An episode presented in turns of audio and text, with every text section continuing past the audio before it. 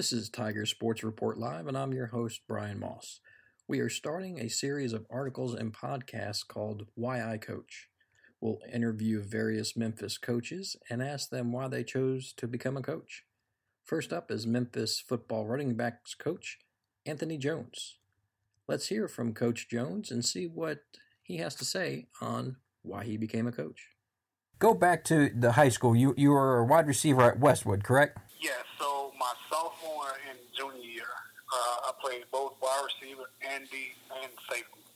Um, and then my senior year, I moved to quarterback.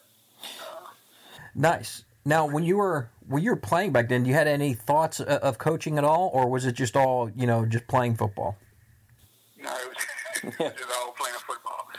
Uh, I wasn't. I guess I was a decent athlete. I don't know how good of a quarterback I was, but um, threw for a bunch of yards because at that time my my high school we threw the ball a bunch. Um, obviously, I was an athlete, so I ran for a ton of yards, but I don't know if I was a true quarterback. I didn't read anything. I can promise you that.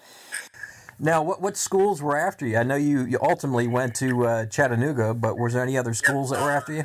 So, uh, a couple of schools: Tennessee State, Alabama State, um, Texas Southern at the time. Memphis kind of flirted around with me a little bit. Only to play DB though, not as a quarterback or a receiver. Now, um, now, gr- now, growing up in Memphis, now was was the Tigers like? Did you root for them growing up? How did you view the Tigers when you were growing up? Absolutely. I mean, you always root for the home team, you know, and, and they were they were okay. They were decent. That was right around the start of the D. DeAngelo Williams era. Um, so what the Tigers never they I can't remember if they offered or not. They wanted me to play DB, and I didn't think I was a good tackler, so I wanted to play DB, and, uh, and I ended up going to Chattanooga to play receiver. Uh, so it was it was good. But yes, you always grew up rooting for the Tigers. I got a chance to uh, obviously go to a couple of games when I was a student in high school, so it was it was fun. Now, then you, you go to uh, Chattanooga. You, you play your uh, college ball there. Uh, at at what point did you, uh, you know, go from player to all of a sudden now you're going to be a graduate assistant there? Uh, uh, you know, was it the, Well, sometime during the senior Yeah. year? Yeah, so it was. I guess it was. It was during. It was during my last. It was during my junior year. Uh, so at the end of my junior year, so I guess in the middle of my junior year, I kind of found myself being like a leader inside of my position group. Um, so I kind of felt myself guys coming to talk to me not only about just football problems, but just problems in general. And I kind of found myself as a junior giving advice to guys. Um, so when my senior rolled around, obviously you do the whole hosting and the recruit and all that stuff. And I found myself being a daddy. you know, I found myself telling telling the freshman guys, hey, listen, you don't be out in clubs past 12 midnight or 1 o'clock in the morning or you shouldn't have a car on campus because you don't know how to handle it type of deal. You know, so I kind of found myself in a leadership role as a player and didn't realize it. Then I realized, hey, maybe maybe this is something that I really want to do for sure. Good deal. And then uh, you you had that opportunity as the graduate assistant. Now, was it just one year you were at uh, uh, Yeah, Chattanooga? It was actually it was actually just for one one semester actually. Uh, so I did that, and I worked at Enterprise Rental Car at the same time, just to kind of you know have some money. So what I would do is I would work Enterprise in the morning, uh, come up to the office and do as much as I can during spring, because it was only during during the 2008 winter. Uh, then I go to grad school at night and I go back to the office and the whole thing all over again. Because I just, you know, you, you, you're done playing, you're not good enough to go to the National Football League. Nobody's calling your phone for the XFL or the uh, the uh, uh, Arena Football You got to make a decision. Uh, that's what I that's what I chose to do, and then I realized, hey, I want I kind of want to coach high school, but I want to go back to my hometown and kind of be an impact in my hometown.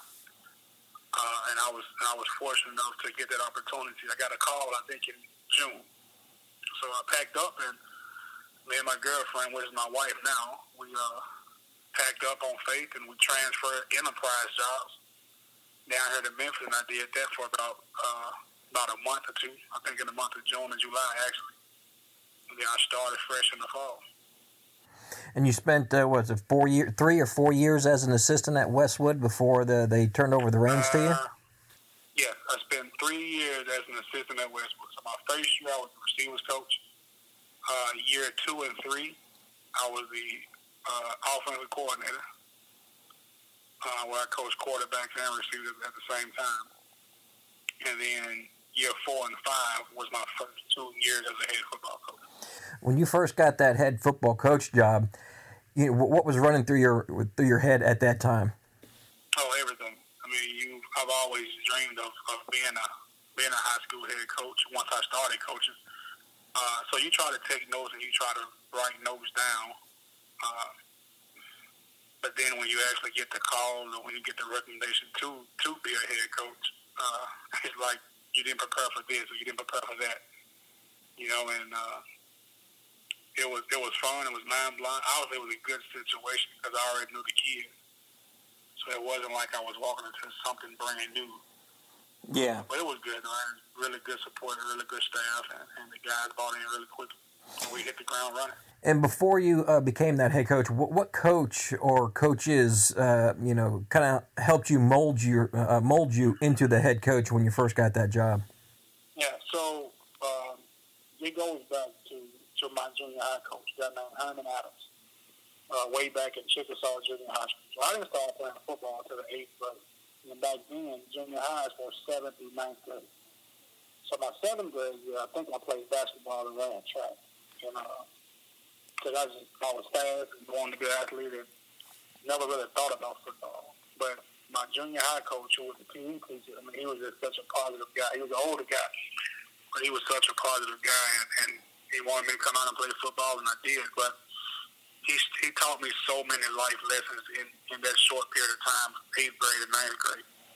Uh, he made an impact on not my life, but so many guys' lives that, that played at Chickasaw. You know, and uh, so that's why he he's probably the main reason why I, I wanted to start coaching. And my dad was a basketball coach at his school uh, even before I was born. So, and I didn't know that until I actually started coaching. So when I was born, uh, he was a building engineer at a school called St. Paul Catholic School, where he's still a building engineer now. And he kind of volunteered for the little Pee Wee basketball team, and he was a coach. Uh, and I had no idea until I just ran ran across a picture, and that's when he told me. He said, "Yeah, I was a coach." And uh, and I asked him, "Why didn't you never tell me you was a coach?" And he said, because I didn't want you to coach because I was a coach. I want you to live your own life. Yeah. Um, and I thought that was, you know, I thought that was unique. But uh, so those those two people mainly are, are you know, kind of shaped my coaching career. There's been other high school coaches around um, that have kind of helped me and molded me in, in that in that mindset. So, uh, but those two guys in particular. Good deal. Now, your first year uh, was a success at uh, Westwood. And I think, what was it, the first playoff uh, for Westwood in what, 18 years? Was that that yeah, first year? First playoff in about 18 years, yes, sir. Now, uh, uh, did you have a good core group coming back, or what What was the immediate success there contributed to? Yeah, so we had we had a good group coming back. Uh, basically, my, my, my deal was I wanted to wait, I wanted to I wanted to eliminate the waste of time, and I wanted to I wanted just to, just to run this program as much as a college program as I could. Because uh, back in my community of Westwood, no nobody really went to college those days. You mm-hmm. know, especially for football, we've had guys go through the past, but as of lately, nobody's ever been. So I want those guys to to understand what I've been through and let them know that. I mean, four or five years ago, I was in this same spot as a student you know. But now as a, now as a coach, uh, I want those guys to realize that they can do it as well. So I just wanted to run. It. I wanted to have structure. I wanted to have discipline. Uh, and I wanted to treat them not not as boys, but I wanted to treat them as young men. You know, so I didn't want to I didn't want to hold their hand and babysit them. Uh, we've had rules, and, and the rules were simple. They was cut cut cutthroat, and they they weren't really a lot of rules. It was just the main, you know, do what you're supposed to do when you're supposed to do it. And if the kids did it, it worked. If the kids didn't, then they got punished for it. Uh, and that worked. You know, it wasn't a lot of in between rules. It wasn't a lot of things to kind of cater to the kids. It was just real cut and dry. You know, so and I, and I think that helped. And talked about the, the, the process that it took for you to leave Westwood to go to Cordova. Uh, was that a hard decision, or uh, you walk through that oh, process? Absolutely. So uh, I've told this story a million times. I'm glad you asked. So it was it was Super Bowl Sunday, and I was I just finished my second season as a head coach, and I had the itch to get to college. So Jerry Mack is another guy who's been influential to me in my in my coaching career, in my journey. He's the OC at Rice right now.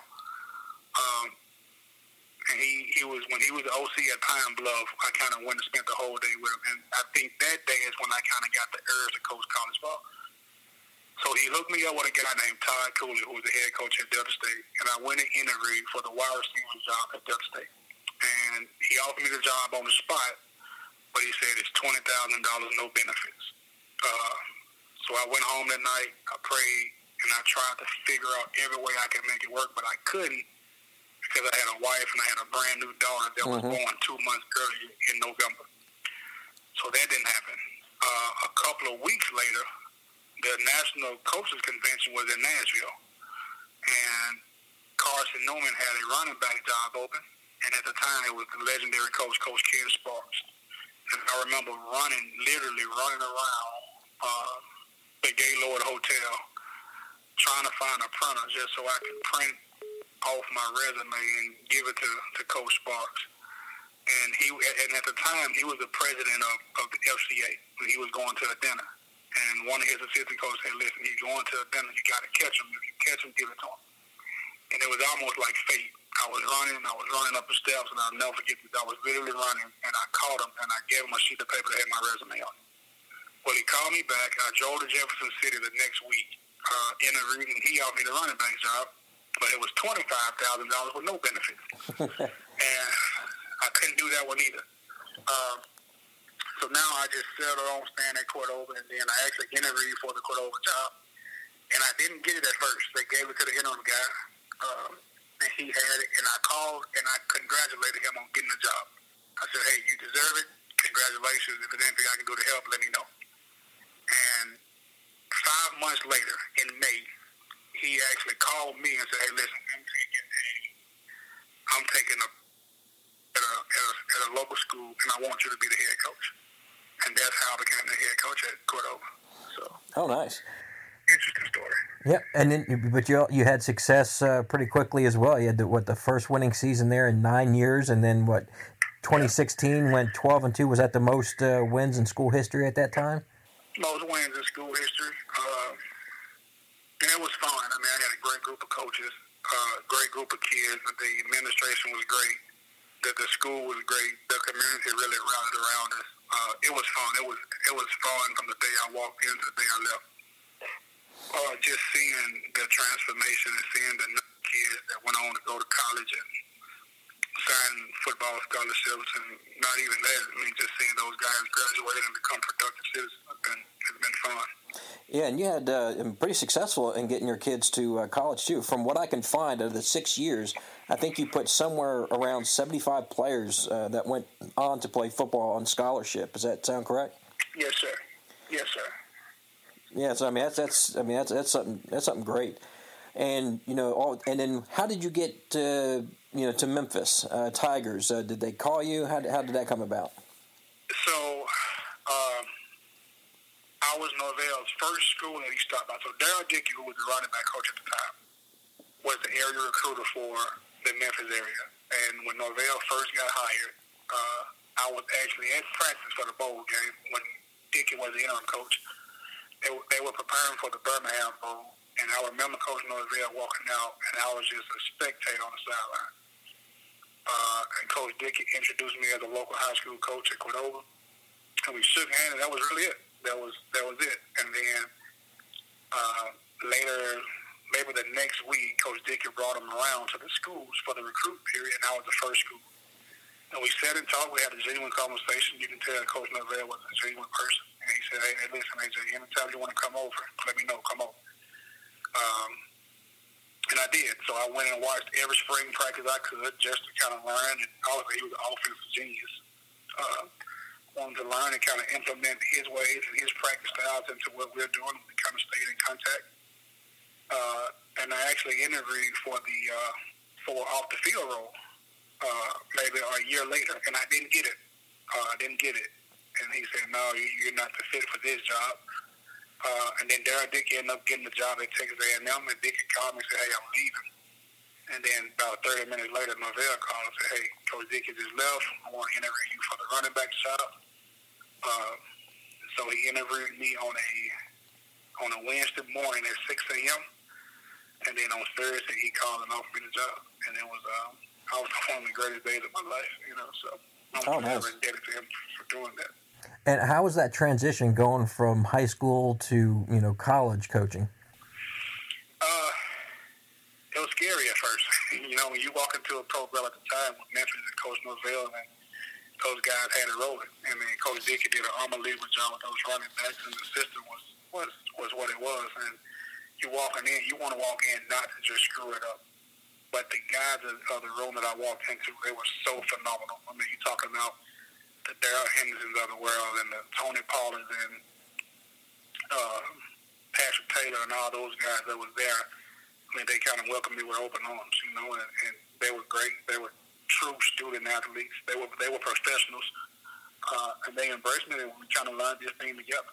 And uh, and the staff that was already there, they they welcomed me with open arms. And Coach Norvell and everybody played a huge part of, of making that transition smooth for me.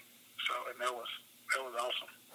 Now, what, what's the differences from when you were a player going through the recruiting process to, to now as a coach, uh, seeing kids going through the recruiting process? Is, is, what are some similarities and some differences? Obviously, social media is a major difference, but uh, is that really the only difference? Uh, no, these kids now get hounded. Uh, and I guess I'm one of the few coaches that coaching college ball that can say that they've seen it on seen it on both sides. So I've yeah. seen it as a high school coach, and I've seen it as a collegiate coach. Um, these kids get absolutely hounded. I mean, they get text messages pretty much all day. Somebody from some school is always hitting them up, you know, and it's it's kind of overwhelming for kids. So I recruit a little different, you know, and, and because I want to make sure that I put the value on a young man as a young man and not as a not as a football player. Um, but I guess most of these, I mean, you have social media, you have tons of different camps now that these kids can go to and get exposure. Whereas when I was getting recruited, it, it wasn't that. Um, obviously, social media is probably the biggest advantage that these kids have. Uh, I think every morning I wake up, I wake up to at least, you know, coach, can you please watch my film type deal. Whether it's mm-hmm. from a kid, whether it's from a parent, whether it's from a coach uh, and I try to take time to respond to each and every last one of them because three, four years ago, I was doing the exact same thing, you know. And uh, yeah, I think I think now it's just it's, it's frustrating for these kids because some kids look at Twitter and they only see the five star and the four star kids, and a lot of those kids kind of get discouraged and they and they forget about the lower level schools. Um, mm-hmm. Which I don't think it should be like that. You know, I think that it's a place for it's a place for everybody. Uh, I think the recruiting could be a really good thing. It's obviously about building relationships. Uh, if if the coaches and the schools do it the right way, you know, I think it can be a wonderful thing. So, and I also use it to help other people out as well. So, if if we can have a well, I'm sorry, if if we don't have a spot at the University of Memphis, I would probably call my buddy at UT Martin or Richmond or Alabama A&M and say, hey, listen, I got a kid we won't be able to take, but I think he may be a good fit for you, you know. And um, but they have they have so many more resources now than, than what we had in the past. Yep, and, and uh, your approach to recruiting, uh, do you look at uh, the person first or the player first? Uh, obviously, you look at the player first. I mean, a lot of people just look at the person first. Well, the kid can't play, you won't recruit him. you know. Yeah. And then after you say, well, hey, this kid can play at our level then that's when you want to do your homework on the kid. You want to talk to him, and you want to talk to the high school coach. And I like to talk to somebody beyond the high school coach, uh, whether it's a teacher or a guidance counselor, a janitor or a principal, uh, to let me know, okay, what is this kid really like? uh, because you don't want to waste time and you don't want to miss.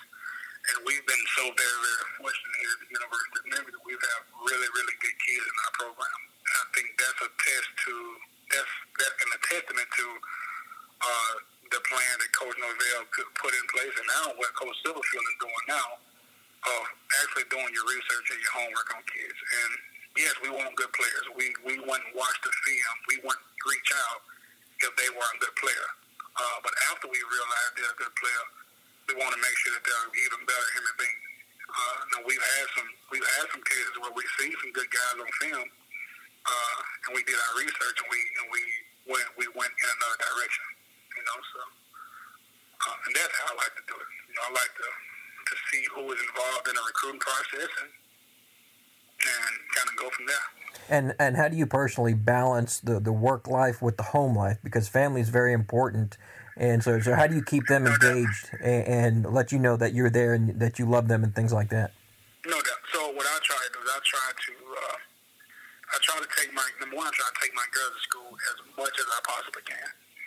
Um, so if we don't have to be in the office until seven thirty, I can take them to the forecare and I can speed the work. Uh, and, and try to. Its work is only about 20 minutes from my home, so I, I try to take them to school as much as I can because they don't know. They don't know.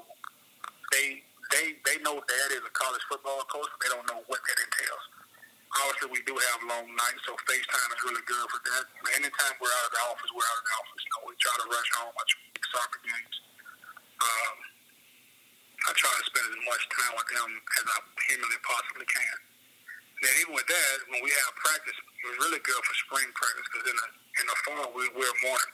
And in the springtime, when we're doing workouts, when the summertime we're doing OTA type of deal, I have my family come up there with me, you know, and they'll kind of watch practice. And after practice, we'll get on the track together and walk the track and play, and we'll have the guys over by the house. So we try to we try to make it as fun as normal for us for our kids as we possibly can. And my wife, she's the she's the rock star of it all. She she kind of holds this thing together.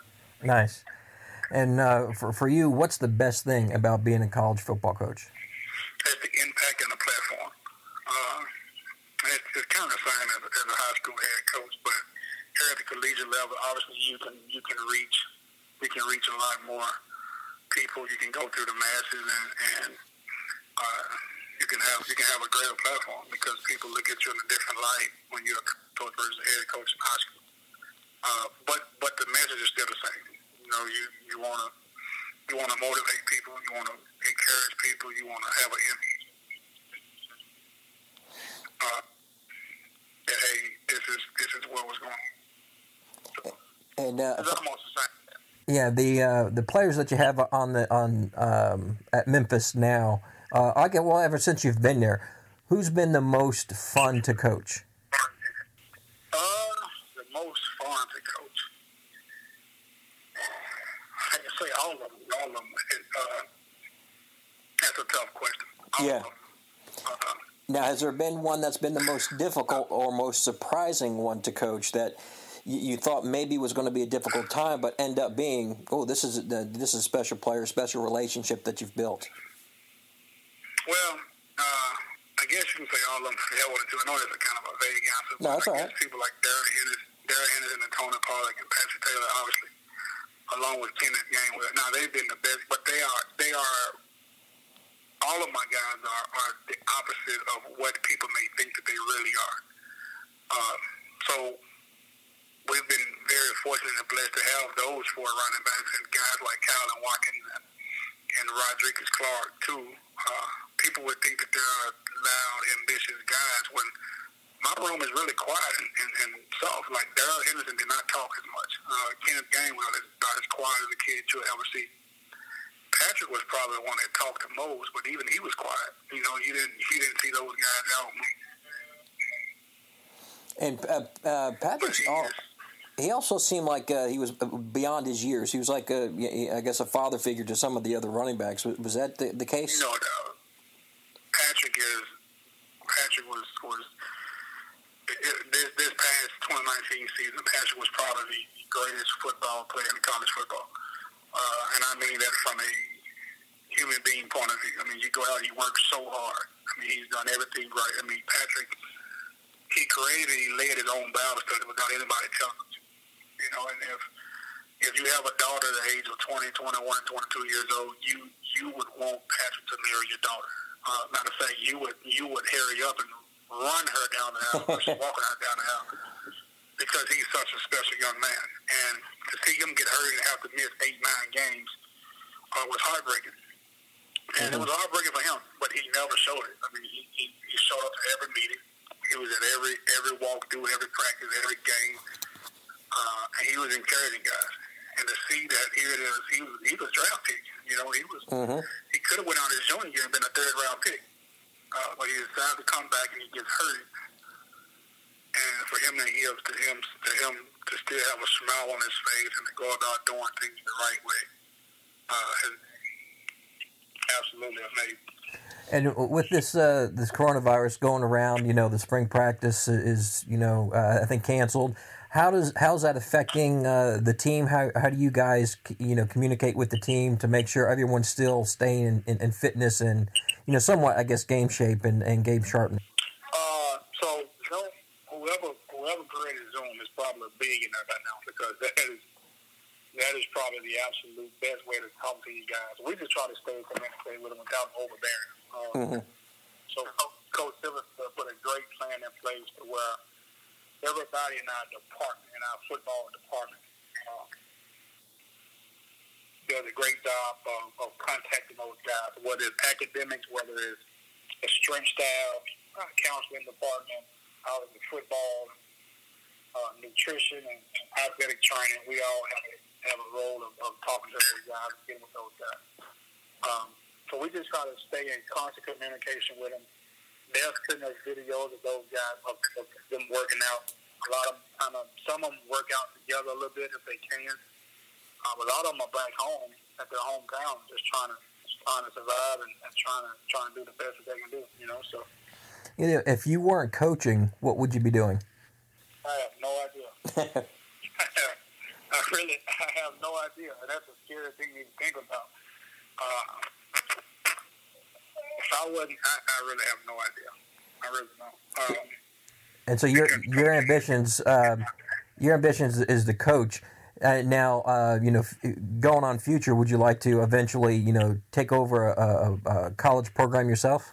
Absolutely, absolutely. I would, I would love one day to be uh, to be an offensive coordinator and a head foot and a head football coach one day, you know, and mm-hmm. uh, and not not just for the sake of being a head football coach. I want to be a head football coach because you can impact so many people. You can impact not only the players, you can impact the parents, you can impact the community, you can impact the, your university as well as your entire city.